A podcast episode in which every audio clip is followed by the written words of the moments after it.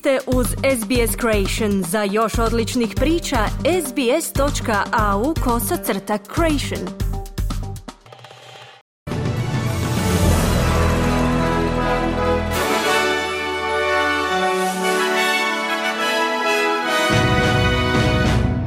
U današnjim vijestima poslušajte. Američki predsjednik Joe Biden sastaje se sa svojim kineskim kolegom u San Francisku. Savezna vlada se priprema uvesti nove zakone za one koji su pušteni iz imigracijskog pritvora. Na Islandu i dalje moguća erupcija vulkana.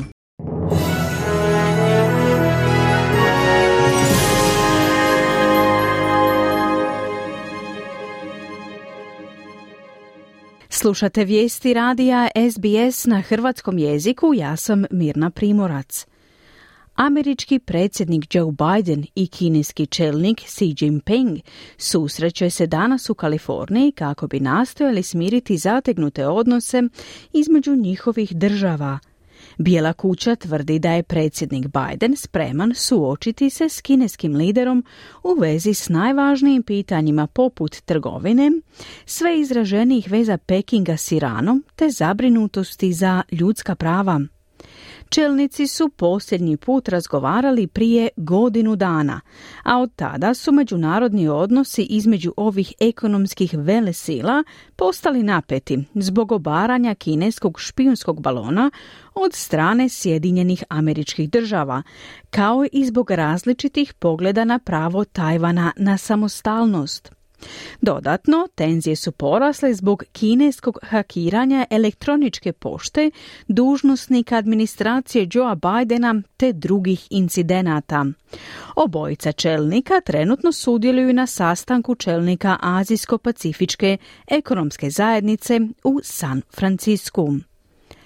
Savezna vlada danas u parlamentu planira predstaviti nove zakone kako bi se regulirao status 83 pritvorenika koji su pušteni nakon nedavne značajne presude Visokog suda o nelegalnosti neograničenog pritvora za tražitelje azila.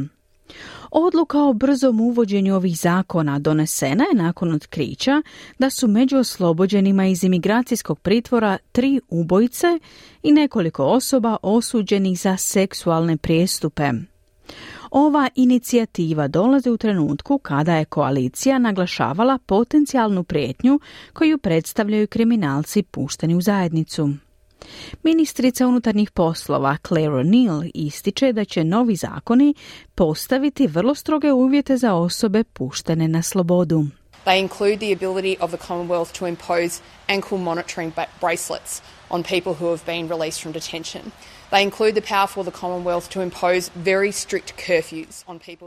To uključuje ovlasti vlade da nametne praćenje osoba oslobođenih iz pritvora.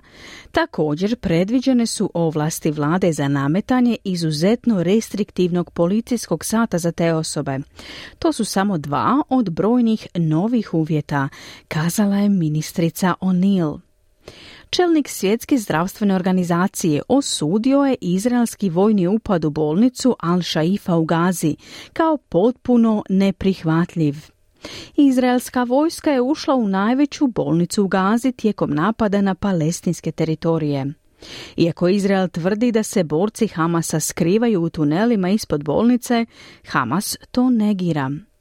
Glavni direktor Svjetske zdravstvene organizacije Tedros Gebreyesus izjavio je na konferenciji za novinare u Ženevi da je zaštita pacijenata i osoblja od suštinske važnosti, čak i ako se bolnice koriste u vojne svrhe. Hospitals are not battlegrounds. We are extremely worried for the safety of staff and patients. U bolnicama se ne vodi rat. Izuzetno smo zabrinuti za sigurnost osoblja i pacijenata. Njihova zaštita je najvažnija. Svjetska zdravstvena organizacija izgubila kontakt sa zdravstvenim radnicima u bolnici Al-Sheifa, dodao je Gebreyesus. Šef humanitarne organizacije Ujedinjenih naroda Martin Griffiths apelirao je na zaračene strane da dopuste više humanitarne pomoći u gazu te omogućuje slobodne kretanje humanitarnim radnicima i palestincima unutar enklave. Prema nepotvrđenim izvješćima izraelski vojnici su napustili bolnicu i nastavili djelovati izvan bolnice. Trgovinske sankcije koje je Kina nametnula Australiji mogle bi biti ukinute do Božića. Tijekom diplomatskih napetosti 2020. godine Peking je uveo sankciju vrijednosti od 20 milijardi dolara na australske proizvode. Oko 2 milijarde dolara vrijedne sankcije dalje su na snazi za određeni izvoz, uključujući jastoge i govedinu. Ministar trgovine Don Farrell u Kini se sastao sa svojim kineskim kolegom. Govoreći za radio ABC, senator Farrell izrazio uvjerenje da će trgovinska pitanja uskoro biti riješena. I, I remain very confident based on my meeting uh, last week and uh, hopefully my meeting today um, that i dalje sam vrlo uvjeren temeljem mog prošlotjednog sastanka i s nadom u današnji sastanak da će sve ove trgovinske prepreke biti uklonjene do Božića, kazao je Farrell. Ukrajinski dužnosnici izvještavaju da je ruski projektil pao na stambeni blok u istočnom ukrajinskom gradu Selidovo, odnoseći živote najmanje dvoje ljudi i ranivši najmanje troje. Ukrajinski policajac Ali Sejkeli izvijestio je da je u tijeku misija spašavanja. Evakuirali smo troje ljudi koje je zatim zbrinulo medicinsko osoblje i prevezlo ih u središnju bolnicu Selidovom. Do sada smo uspješno spasili pet ljudi uključujući jedno dijete. Nažalost, pronašli smo tijelo preminule žene, dok je njezin suprug još uvijek zarobljen pod ruševinama, kazao je Sakeli. Rusija redovito izvodi napade projektilima i bespilotnim letjelicama na naseljena područja od početka svoje 21-mjesečne invazije na Ukrajinu. Moskva negira da cilja civile. Seizmička aktivnost u jugozapadnom dijelu Islanda bila je u srijedu slična onoj posljednjih nekoliko dana. Prema Islandskom meteorološkom zavodu usred zabrinutosti oko moguće vulkanske erupcije. U tom području zabilježeno je oko 800 potresa od ponoći do podneva u srijedu, otprilike isto kao i prethodnog dana. Iz Islandskog meteorološkog zavoda stiglo je priopćenje koje ističe da je vjerojatnost erupcije dalje visoka, unatoč smanjenju seizmičke aktivnosti od vikenda. Stefan Velemir, nadležni policijski službenik, izjavio je da su ljudi dalje u stanju pripravnosti. Everyone is uh, really concerned about their home and the things they own. We already have some homes that are completely damaged because of the earthquakes. Uh, we're allowing people to go for five minutes into each home, one person from. Svatko je zabrinut za svoj dom i osobne stvari. Već imamo stambene nekretnine koje su potpuno oštećene zbog potresa. Dopuštamo ljudima da uđu na pet minuta u svoje kuće i uzmu potrepštine koji su im zaista potrebne, kazao je Velemir. Slušate vijesti SBS-a ponovno iz Australije. Broj zaposlenih tijekom održavanja prošlomjesečnog referenduma mogao bi se odraziti na službene statistike o zaposlenosti u Australiji. Prema podacima Australskog zavoda za statistiku evidentirano je povećanje zaposlenosti, a ekonomistica iz banke Commonwealth Belinda Allen ističe da bi to moglo utjecati na službene podatke o radnoj snazi koji će biti objavljeni danas u četvrtak. Gospođa Allen naglašava da postoji drugi faktori koji bi mogli komplicirati statistike za listopad, uključujući školske praznike, budući da su neki zaposlenici početak zaposlenja prilagođavali datumima školskih praznika. Ekonomski tim banke predviđa 20.000 više zaposlenih u listopadu nakon blagog porasta od 7.000 u prethodnom mjesecu.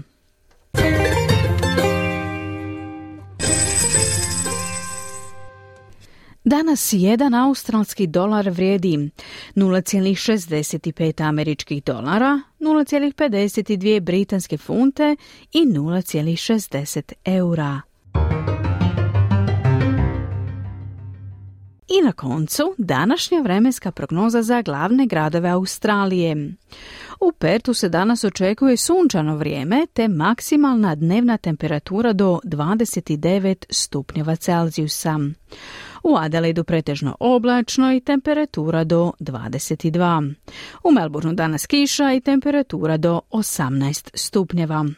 U Hobartu također kiša i temperatura do 15 stupnjeva. U Kamberi kiša i temperatura do 26 stupnjeva. U Sidneju također kiša i temperatura do 26 stupnjeva. U Brisbaneu moguća kiša i temperatura do 33 stupnje Celzijusa. I u Darwinu se danas očekuje kiša i maksimalna dnevna temperatura do 33 stupnje Celzijusa. Slušali ste vijesti radija SBS na hrvatskom jeziku. Za više vijesti posjetite internetsku stranicu SBS News.